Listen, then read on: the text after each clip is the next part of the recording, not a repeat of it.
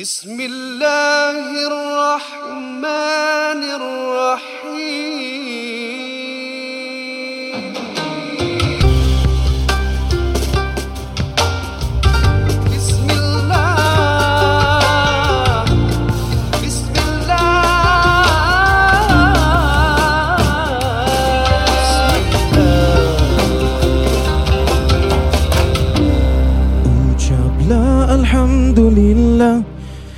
Syukur kita kepada Allah.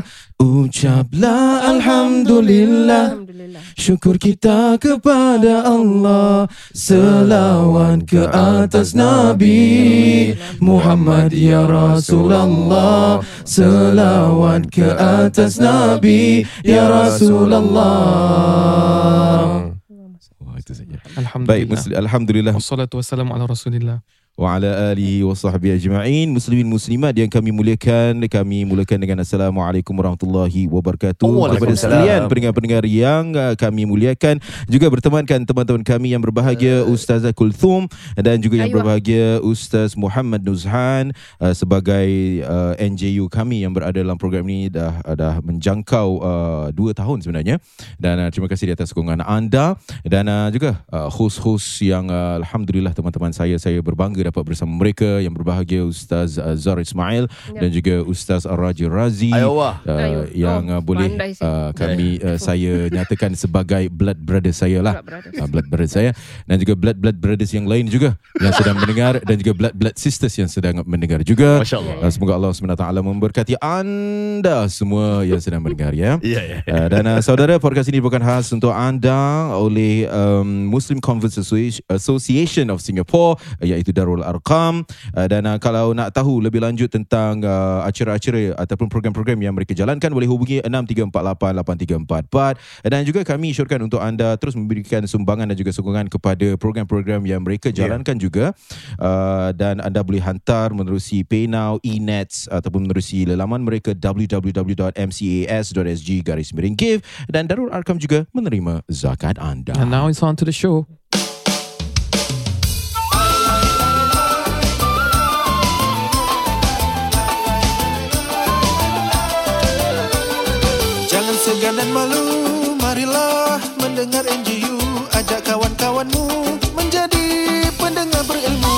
seu gado é maluco.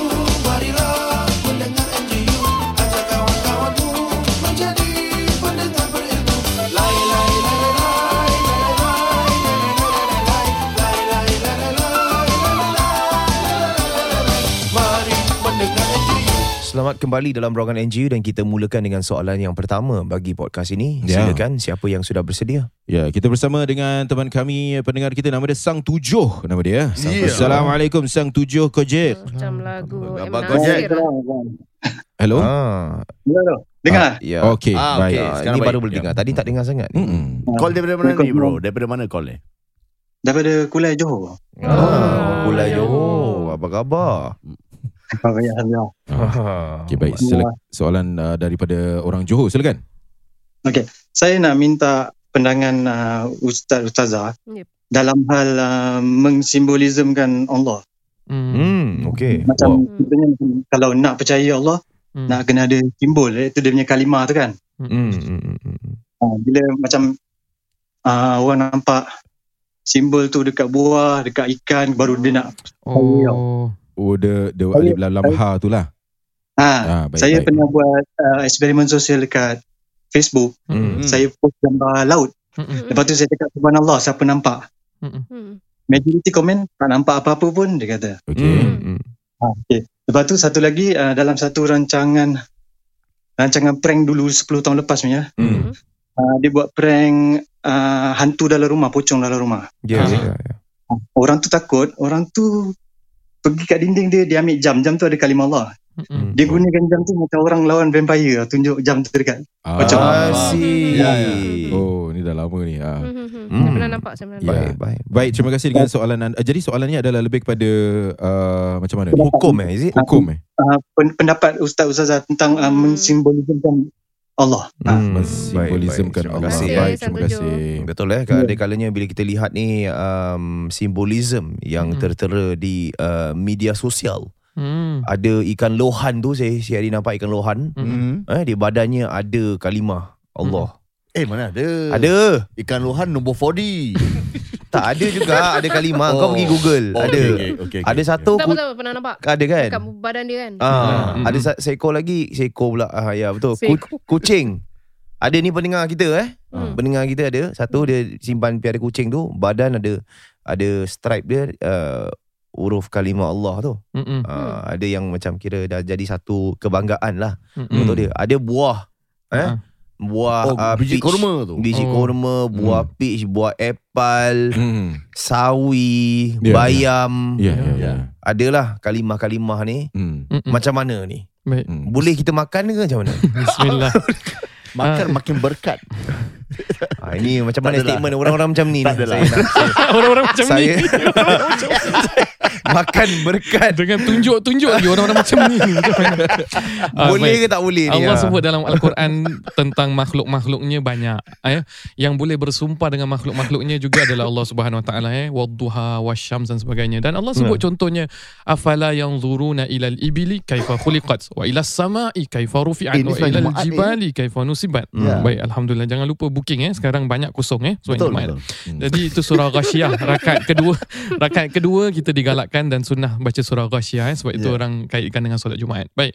Allah sebut tidakkah kau melihat bagaimana kami menciptakan unta, bagaimana kami Mhm. meninggikan langit dan juga bukit bukau sebagai orang kata uh, satu pasak untuk muka bumi ini semua. Ya. Daripada ayat ini menandakan bahawa ciptaan Allah itu sendiri tanpa ada signature, tanpa ada chop, tanpa ada simbol di situ, sudah ada keajaiban untuk kita melihat bahawa yang menciptakan itu adalah Allah Subhanahu Wa Taala. Hmm. Yang menciptakan buah kurma tersebut, ikan tersebut dengan insang yang dia ada, dengan kekuatan dia ada, itu tidak mungkin mana-mana kuasa boleh melakukan melainkan kalau dia adalah Tuhan semesta alam. Hmm. Jadi kalau kebetulan dia ada satu simbol-simbol di situ, itu merupakan satu keajaiban. Dan kalaulah tiba-tiba ada simbol daripada agama lain di situ, adakah itu menandakan bahawa itu adalah uh, penciptaan daripada Tuhan yang mereka percayai? Kan Hmm. itu akan menggugat kita punya akidah kalau terjadi sedemikian. Sedangkan Allah sebut dalam Al-Quranul Karim, laisa kamitslihi syai'un wa huwas samiul basir. Hmm. Tidak sama sepertinya sesuatu pun dan dialah maha mendengar dan maha, uh, maha melihat. Ya. Jadi daripada ayat ini perlu kita pegang sebagai akidah kita. Hmm. Apa-apa yang berupa simbol Hmm. itu kadang-kadang boleh dikaitkan. Kalau maaf, kadang-kadang berhala juga itu secara tak langsung kita boleh nampak dia sebagai satu simbol ketuhanan. Hmm. Ada sebahagian kepercayaan bila mereka menciptakan berhala dengan banyak mata ataupun banyak tangan umpamanya dia nak menggambarkan mengilustrasikan satu kekuasa yang mereka tak nampak. Pada zaman Samiri, lembu Samiri yang diciptakan di zaman Nabi Musa, Bani Israel menyatakan apa ciptakanlah kami ya apa atas apa nama dia lembu ataupun ciptakanlah satu gambaran Tuhan untuk kami dapat mudah sembah Allah SWT. Jadi dia ada kaitan dengan simbolism walaupun secara tak langsung dia perlukan sesuatu untuk mengisbatkan wujudnya Allah Subhanahu Taala. Jadi sedangkan dalam Al-Quran Allah sebut laisa kamitslihi syai' tidak sama sepertinya sesuatu. Kadang-kadang bila kita simbolkan takut-takut kita bukan hanya nak dapatkan nama-nama Allah tu Allah alif lam lam lam ha. Tapi kita nampak dia sebagai satu simbol. Kemudian kita pacakkan dekat sesuatu tempat kemudian syaitan tak datang kan. Pontianak tadi takut. Itu boleh uh, menjadikan satu benda tu tidak benar. Sedangkan akidah kita adalah Allah tidak sama seperti setiap sesuatu dan simbol-simbolnya bukan merupakan nama-nama sedemikian gambar-gambar sedemikian. Dan dalam makhluk-makhluknya Allah suruh merenung akan kejadian makhluk tersebut Mhm. dan itu mungkin termasuk ada perkataan-perkataan tersebut tapi justru walaupun tanpa perkataan tersebut sudah menandakan kekuasaan dan kewujudan kebesaran Allah Azza wa Jalla. Terima Baik. kasih. Baik. Terima kasih dengan soalannya. Ada ada, Ada penambah saya, mungkin? Ada orang Ustaz, buat menambah? buat tattoo nama Allah. Ada. Hmm. Ya, ada eh. Uh, antara sebab saya ada satu kawan daripada Pakistan bila saya dekat Mesir dahulu, saya nampak dia ada tattoo jugalah. Uh, Hmm. Angkong Xiao kat sini Ah. apa? Ah. Ah, Loksan. Kilat main-main je. eh. Dia, dia taruh dia dia tak astagfirullahalazim. Dia taruh dia taruh dia taruh nama Allah. Ah, ah. Kan? Kita taruh nama Allah dengan nama Rasulullah. Tu saya time tu being very young kan. Hmm. Wal-wal dah beberapa hari saya nak tanya, tak nak tanya, nak tanya, tak nak tanya. Kali last kali tengah minum jus kan dekat dekat Mesir tu kita kita Asir, habis, asir. habis kuliah selalu uh, minum asir eh. Hmm. Terus saya beranikan diri pasal dia baik dengan saya eh. Nama dia Yasir. Yasir Ida al-washma hadha syek yani la yang bagi nahnu ka muslim kan kita cakap tak boleh lah ada tattoo semua pasal dia pelajar kuliah Hmm. Tu dia bilang nahnu adatuna kita kita punya kebiasaan ni kadang-kadang kita go through war when we go through war Oh. sometimes kita dah kena perang ke ataupun hilang pada masa kecil kita tak tahu ni siapa anak siapa orang Islam ke tidak saya bukan membenarkan perkataan atau perbuatan tersebut zaman Nabi SAW pun ada yang kebiasaan tattoo dan sebagainya dan Nabi membantras kebiasaan tersebut cuma kadang-kala kita kena faham bila mereka buat tersebut ada sebab-sebab tertentu Ya. tetapi dalam konteks yang biasa tak boleh lah letak nama Allah hanya semata-mata nak menandakan diri kita adalah seorang Islam. Kita akidah kita kuat. Uh, dalam hati aku Allah Akbar, Allah lah yang maha besar. Lepas tu kita taruh tattoo yang berupa sesuatu yang dilarang oleh Nabi SAW dan syariat Kalau Islam. t-shirt macam mana Ustaz? T-shirt dibenarkan asalkan jangan kita masuk ke tandas atau Hmm. asalkan bila kita Hmm. cuci kita hormat lafzul jalalah. Lafzul Hmm. jalalah tu lafaz nama Allah tu.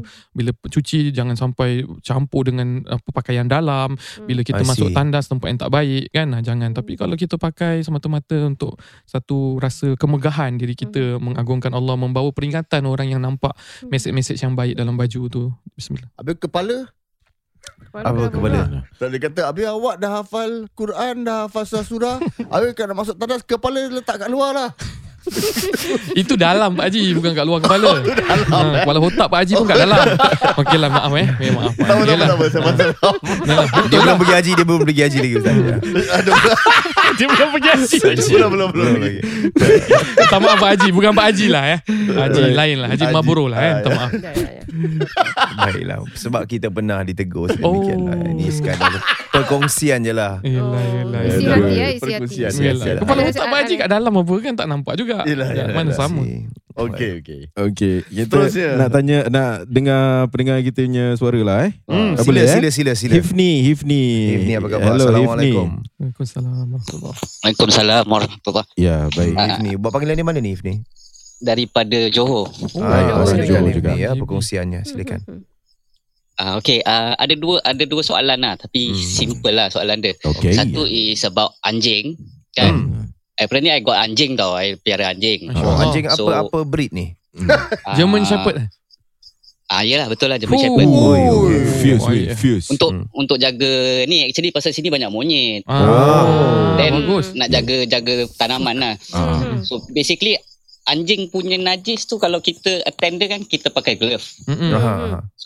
Kita tak pegang dia. Bila glove tu kering ke apa ke, pasal nanti kita mandikan dia ataupun kita Ya. apa kasih makan. Daily kan kita attend dia kita pakai glove. So glove tu bila bila glove tu kering, kalau kita sentuh benda lain, Mm-mm. benda lain tu jadi najis ke tidak? Ah. And then the second question is uh, berniaga. Bila Hmm. kita jual barang, orang utang Hmm. kan, they pay installment. Tapi Okay. kadang orang bayar lambat tau. Kadang Ah. sebulan, dua bulan, tiga bulan orang delay. Aduh. Kita boleh impose late payment charges tak? Hmm, okey, okey. Okay, Oh bagus. late payment charges is okay Mm-mm. Okey, baik. Adakah itu dikira riba dan sebagainya lah. Ah. Baik, baik, baik. Baik, terima kasih kami Terima kasih ucapkan ya. Hifni eh. Eh, sama-sama. Ah, Okey, siap. Ni If ni orang kaya ni nampak ni Teruskan Ya. perniagaannya. Ada ada perusahaan lah sendiri ya. Iyalah. Hmm. Nanti boleh contact DMDM ke apa bro Boleh business ke apa Kita ya. collaboration Nak agro bazaar kat sini ke? ha, kita boleh jalankan. Ah. Mana tahu dia ada ladang durian Ah, Hmm. Tak boleh cakap yang yang dijaga oleh anjing. Oh ya ya. Oh. Ha, sebab ada banyak monyet eh. Monyet ni dia musuh je anjing. Ya, bagus bagus. Baik, Betul baik. lah. Saya Ah. saya respon sedikit.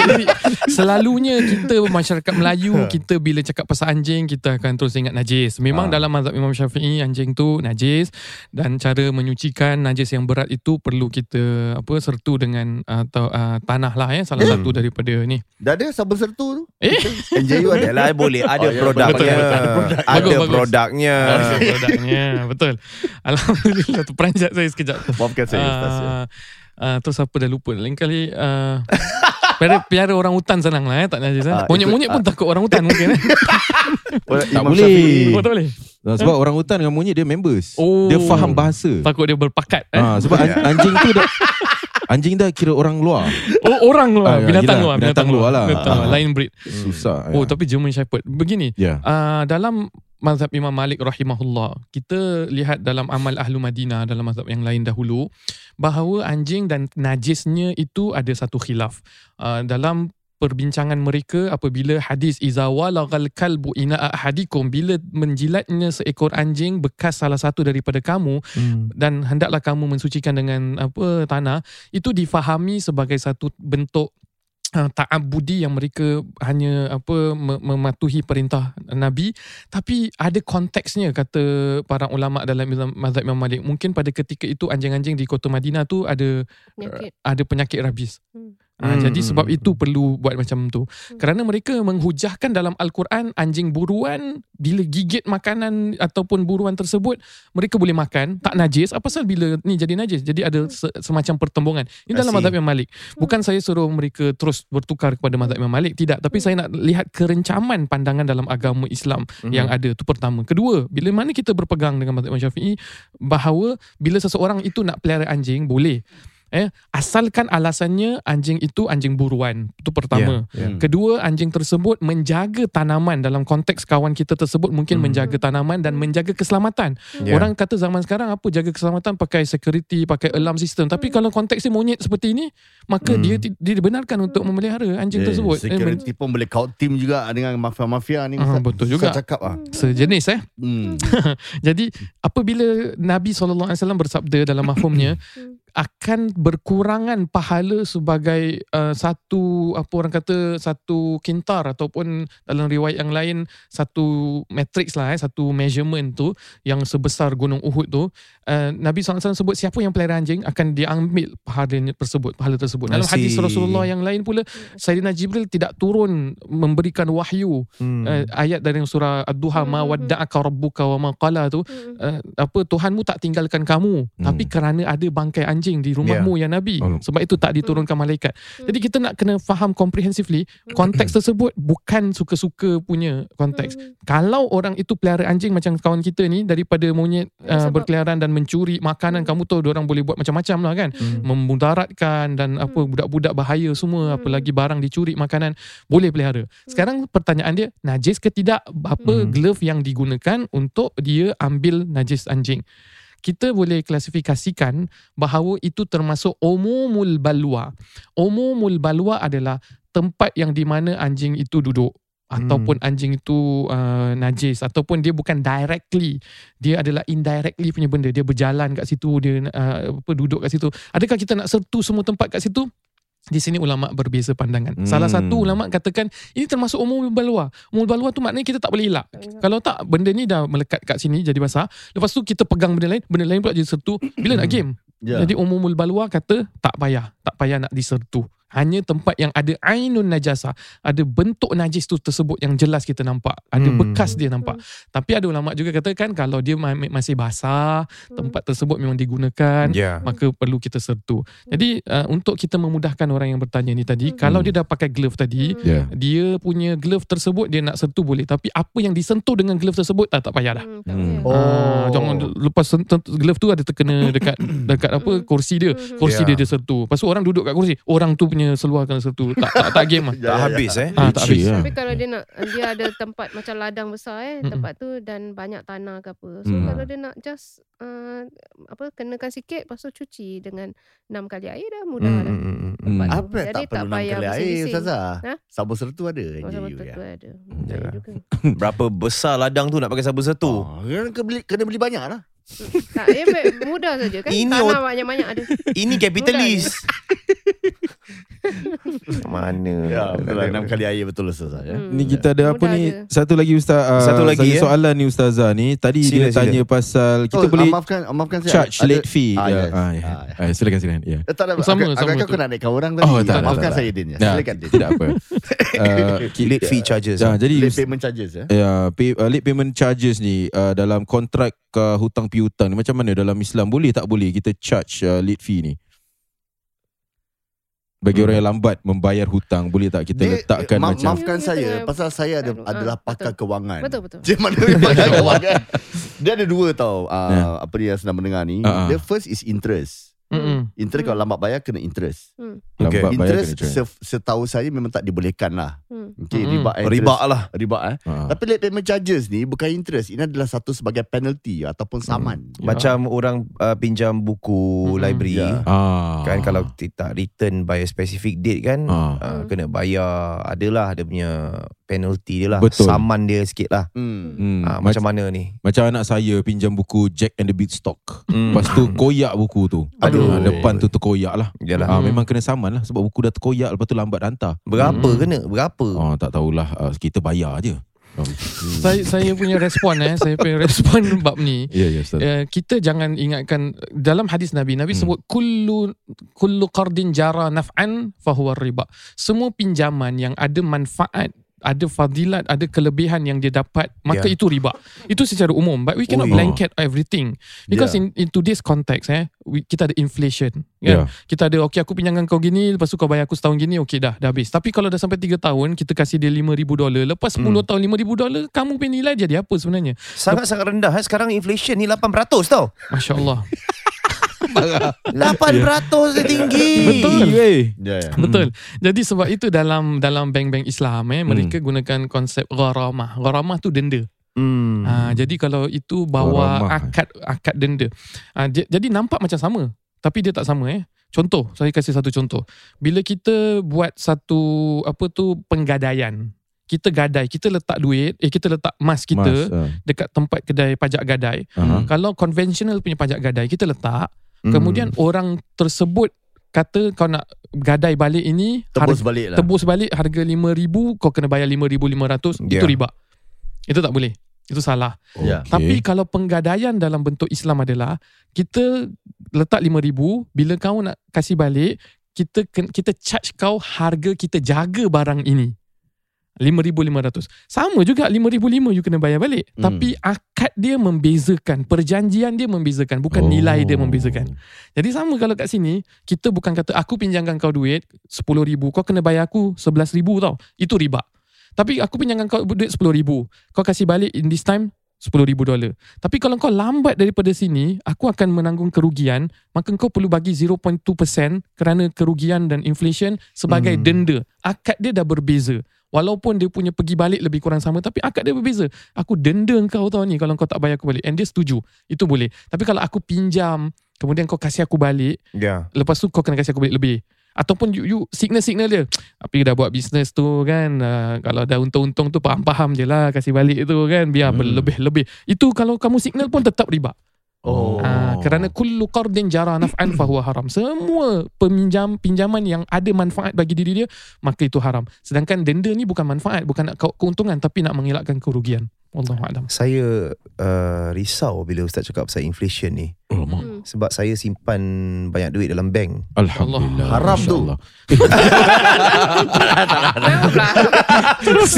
Simpan duit je kot. sebab saya baru baca lah apa Ya. pasal inflation ni semua kan Ha, ha, ha. so memang yearly inflation 3% Masya Allah. tapi tahun ni dianggarkan akan hit 8% inflation Tinggi weh. bermaksud let's say kalau antum semua Mm-mm. Hmm. simpan 100 ribu dolar dalam bank Mm-mm. Mhm. uh, value dia uh, let's Hmm. say kalau 8% per year eh, Mm-mm. next year dia uh, nilai dia akan jatuh tau Yalah. Mm-mm. dia dah tak lagi ibarat kita ada 100 ribu Mm-mm. Yalah. walaupun dalam bank ada 100 ribu dolar tapi kita lihat ia sebenarnya telah pun jatuh uh, dan harganya kurang lebih dalam 90 ribu dolar gitu lah 92 ribu dolar kira 8,000 Ah, dolar minus. kuasa membeli kita dia dah tak lagi sepadan dengan that 100,000 ribu lah. dia ibarat kita ada 92 ribu dolar pada tahun depan so di ini satu perkara yang sangat-sangat uh, saya khawatir Mm-mm. bermaksud adakah duit tu kita melabur Mm-mm. kita buy asset supaya asset tu uh, appreciate Value dia. Mm-mm. ataupun kita kekalkan dalam bank dan dia makan menerusi inflation. Oi, seram Ya. betul. Dia ada ada I think kita kena talk to our apa pakar apa financial and Kewangan. economist Ya, ya, ya. Kerana kalau kita tengok apa ini apa yang mereka ajarkan saya hari ini saja eh harga gold dengan silver 100 gram bank sales ataupun uh, uh, di mana mereka jual 8795 dolar. Hmm. Sedangkan pada setahun yang lalu harga emas pada 100 gram hanya berharga baru berharga 7000 dolar. Oh. So dia naik more than berapa persen tu? Alamak. 40 30 over persen. Tapi walaupun dia naik, Hmm. dia pun kalau kita lihat kepada inflation Mm-mm. At the end of the day, dia, eh, tapi Tak, tapi dia- naik dia- lah, itu ya, gold. ya, ya, Pasal overall dia- overall gold, gain lah. ya. Pasal gain pasal you you convert balik to cash Hmm, kan hmm. you to have the the moon lah, to the moon. To the moon. Sebab itu dunia sekarang pakai ekonomis kita kita kena lihat lihatlah mana apa aset-aset kita perlu kita jaga, mana Hmm. yang akan inflation. Hmm. Bahkan ini yang menyebabkan fatwa daripada Al-Azhar, Dr. Syekh Tontawi, Ya, ya, beliau ya. menyebutkan satu fatwa yang mana interest bank pun beliau mengizinkan Mm-mm. kerana memahami konteks pada zaman ini dan ini I tidak see. disepakati oleh semua ulama ya. Ya, Ah, ya, ya. Cuma almarhum Syed Muhammad Tantawi ni beliau ada satu pandangan yang dia kata interest ini bukan riba. Sampai that Hmm. extreme because dia Hmm. nak memahamkan masyarakat bahawa konteks zaman sekarang dengan inflation dan sebagainya. Jadi ini fatwa Al-Azhar pada beberapa tahun yang lalu. Seorang peniaga pun tak memang tak kena dengan uh, perniagaan dia. Uh, Mm-mm. Jamal Pak Tongkol. Wow. Ya ya. Okay. Uh, jadi kita teruskan. Ya ya. Baik, Baiklah. Alhamdulillah. Terima kasihlah kawan-kawan. Tak boleh naik lagi satu tak ada masa eh. Ah, dah habis lah masa Ya, dah ya, lah. habis nak Maafkan saya. lah, Ayo Ustazah, Ustazah, Ustazah, silakan, Ustazah, silakan, Ustazah, silakan. Silakan, Ustazah. Ustazah. Maafkan kami tadi. Ustazah. Teruskan. Ustazah. Lupa Ustazah. Baik, Dah maafkan banyak sangat orang cakap tak payahlah kan Alah, banyak. jangan lupa. Ya, so, ya. so Nabi ada sebut lah dalam satu hadisnya dia sebut penangguhan sengaja dari membayar hutang oleh orang yang berkemampuan adalah satu kezaliman. Oh, Ah, Penangguhan jadi- secara senya- sengaja. Ha, so Oh. sengaja. So kalau dia macam bank uh, letakkan gitu ataupun seseorang meletakkan syarat-syarat gitu kerana untuk menyekat tadi seperti Ustaz cakap lah. Uh, Mm-mm. misal uh, apa tu penangguhan, menangguh-nangguhkan sesuatu. Jadi kita Right. perlu letakkan satu syarat lah supaya Ya. yeah. orang tidak mempermain-mainkan. Mm. Eh, lagi-lagi uh, Hmm. bank Hmm. uh, perbankan Islam semua eh tidak mempermain-mainkan uh, syarat-syarat tersebut. Saya nak ambil kesempatan ni untuk mengucapkan selamat Hari Wanita Sedunia lah. Ya, terima kasih. Yeah. Oh, Wanita kepada wow. Ustazah Sedunia. Kalsum dan semua Ada lagu wanita sedunia. pendengar-pendengar tak? um, ada uh, lagu uh, Maman Teacher's Pet. Warisan wanita terakhir. Wanita Terakhir jiwa ragaku serah Ku ingin milik segalanya. Ya, sikit je lah eh. Nanti banyak sangat orang uh, slam kita pula. Ya, ya, ya, ni.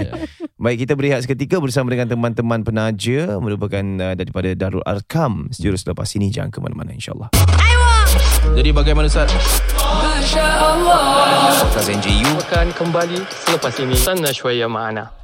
Saudara podcast ini dibuatkan khas kepada anda oleh teman-teman kami di Muslim Converts Association of Singapore, Darul Arkam. Dan untuk pengetahuan lanjut anda boleh uh, menelefon talian ini 63488344 63488344. Ya benar itu brother Zar dan uh, Terima kasih, mereka Brother juga Din. ada social Instagram mereka Darul Arkam SG dan saudara segala sumbangan ke Darul Arkam uh, boleh dilakukan menerusi PayNow, eNets, check ataupun menerusi laman mereka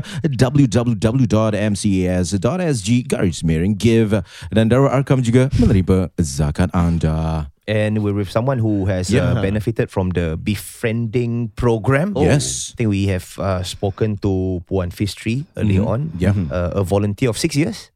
I think Yeah, six years. six years, Yeah. correct, yes. And You're we are right. with the Angel Lim in the Mhm. studio. Welcome to the studio, Angel. Hi, Thank you thanks for for, being with us. me. Hello, Yeah. sister. You. Yeah, Mhm. sounding like nervous. Okay, I think it's the I'm aircon. like trembling. Don't worry, don't worry. We're How, chill. how are you sister? I'm good.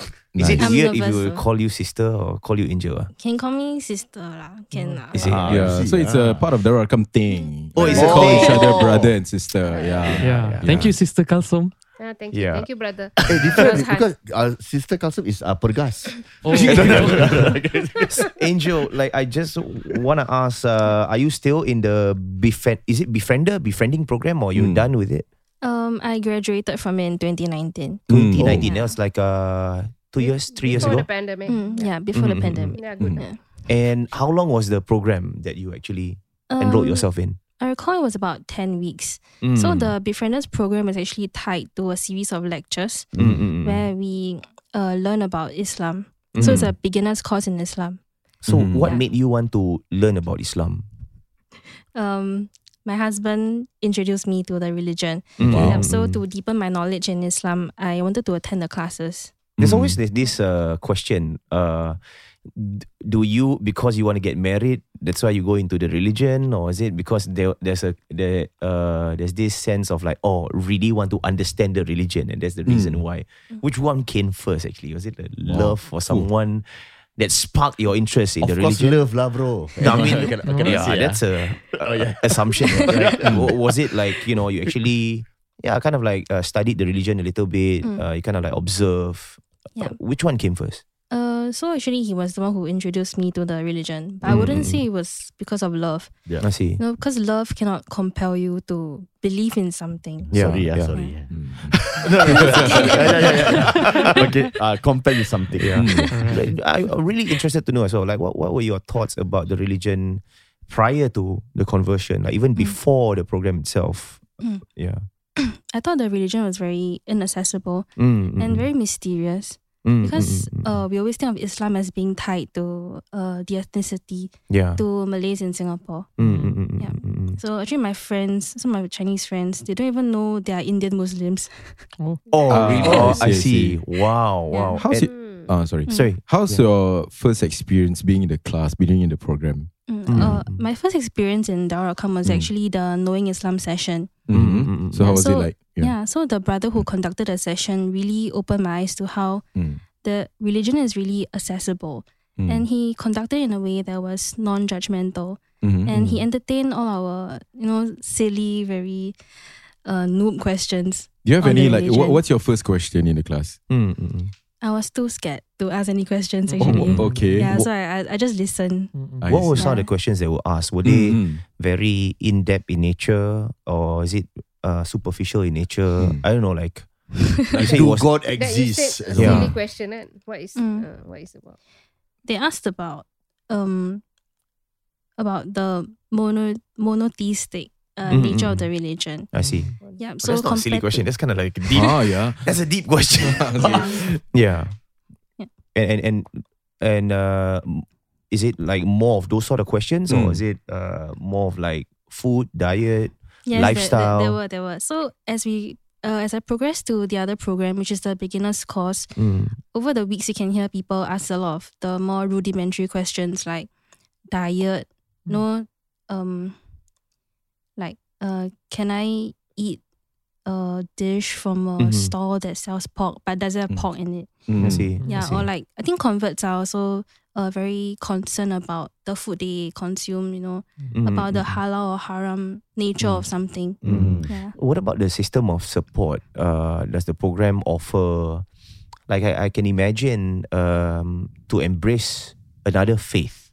This is something that Right. is, you know, is, is really big in your life. It's a life changing event. It's It's, a a big deal, milestone. It's a big deal. Yeah, Mm.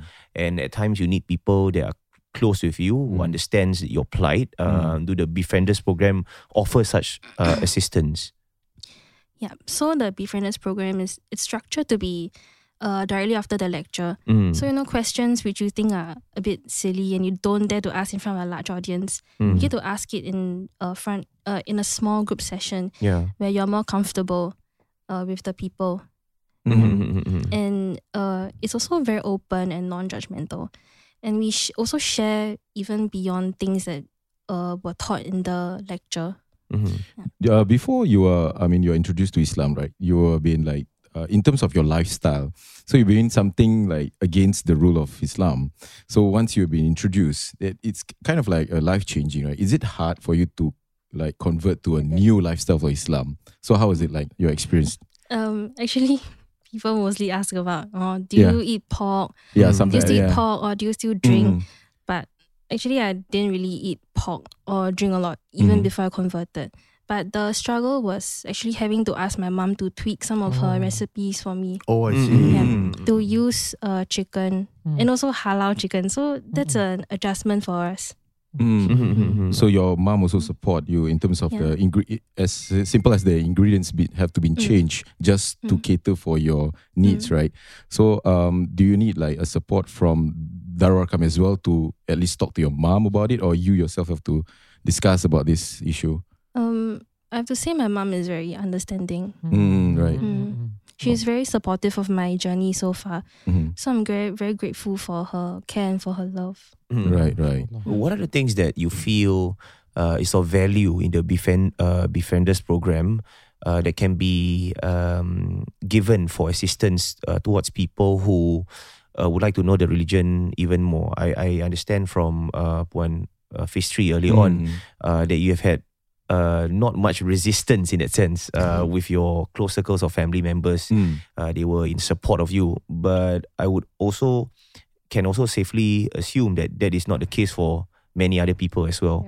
And I, I believe the program offers a lot of support. And what are things that they can look forward to in the case they decide to Mm. be with this program? So for me, while I didn't meet much resistance from my family, some of the struggles were within myself. Uh, at Mm. times, I was unsure of whether you know I was worthy of the religion, and um, you know the befrienders also offer uh, support in this sense Mhm, mhm. in terms of counseling the befriendees, and then to adjust our perspective. Mhm, mhm, mhm. I see. I think that's really important. Yeah.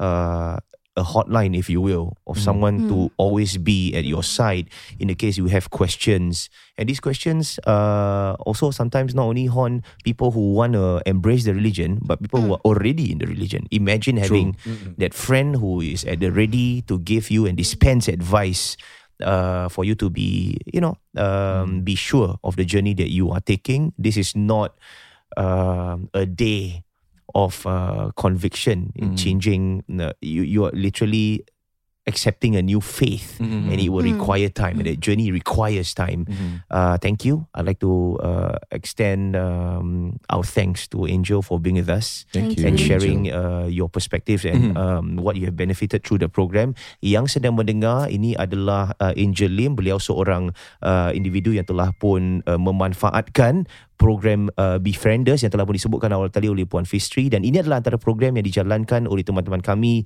di Darul Arkam uh, dan bagi mereka yang ingin ketahui lebih lanjut lagi berkenaan dengan hal ni mungkin di kalangan pendengar ya ada yang sedang Yalah ustaz ya ustazah dating uh, orang yang luar daripada Islam dan seumpamanya. Oh, mereka ya. tak tahu di mana. Ya, mungkin mereka belum lagi orang kata tu mempunyai in-depth knowledge untuk memberikan atau dispense advice. Uh, this is the start. Boleh saja menghubungi tentang apa je soalan dan taliannya. Hmm. Dan uh, saudara untuk mengetahui lebih lanjut seperti mana yang telah dinyatakan oleh teman-teman kami 63488344 ni talian untuk anda uh, telefon Uh, dan juga boleh ikuti laman mereka social mereka Instagram Darul Arkam SG dan saudara ini uh, kami ingin galakkan anda untuk memberikan sokongan kepada teman-teman kami uh, untuk program-program yang telah pun kami ketengahkan tadi. Program befriending mengenali Islam dan sebagainya di Darul Arkam. Boleh sokong mereka menerusi PayNow, eNet ataupun check. Uh, ataupun boleh uh, saja pergi ke www.mcas.sg garis miring give. Dan saudara Darul Arkam juga menerima zakat anda.